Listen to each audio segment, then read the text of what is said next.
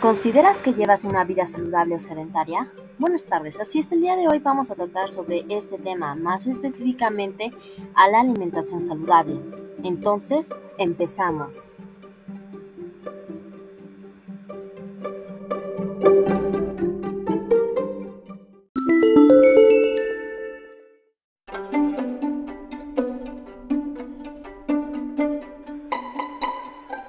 Les comunica Shadei Mani cursando el tercer grado de secundaria perteneciente al Colegio Paola Frasinetti.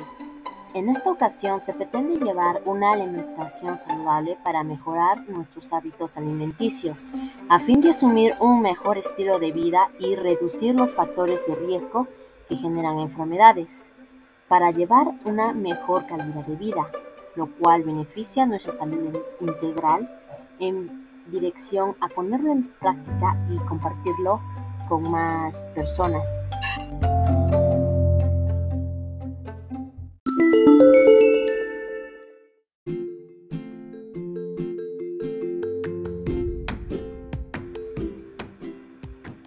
Los principales temas que se abordará son una dieta saludable que se adapte a nuestras necesidades, que incluya una variedad de alimentos, como frutas y verduras, alimentos con fibra, como puede ser el pan integral, legumes o frijoles, los productos lácteos, como la leche, el yogur o quesos, alimentos con almidón, como el arroz, el maíz, el camote o la papa, y los alimentos con proteínas, pero de fuentes no lácteas, como es el pescado, los huevos y la carne. Asimismo, los alimentos con alto contenido de grasa no saturada, como puede ser el aguacate o aceite de oliva, oliva. Entonces tenemos la dieta no saludable, donde no existe un equilibrio en la gesta de alimentos, los cuales son los productos altamente procesados, por lo que se debe evitar el sodio y el azúcar añadido, como preparar nuestros propios bocadillos y no saltarse las comidas. Segundo punto, los principios básicos de una alimentación saludable.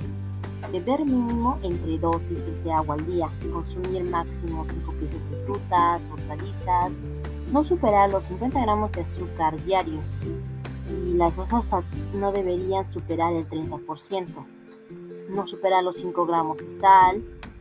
Y como tercer punto tenemos los consejos prácticos para nuestra nutrición. Respecto a las frutas, verduras y hortalizas, incluirlas en todas nuestras comidas, frescas o crudas de aperitivo con una selección variada. Las grasas se debe separar de la carne utilizar aceites vegetales, así como reducir los alimentos de alto contenido en grasas saturadas.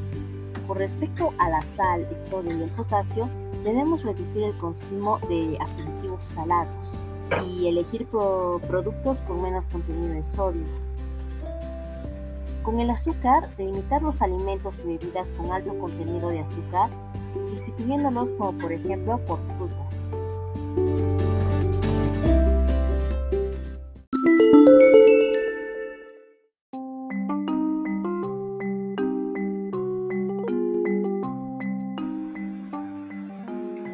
No empieces una dieta que terminará algún día, comienza un estilo de vida que dure para siempre.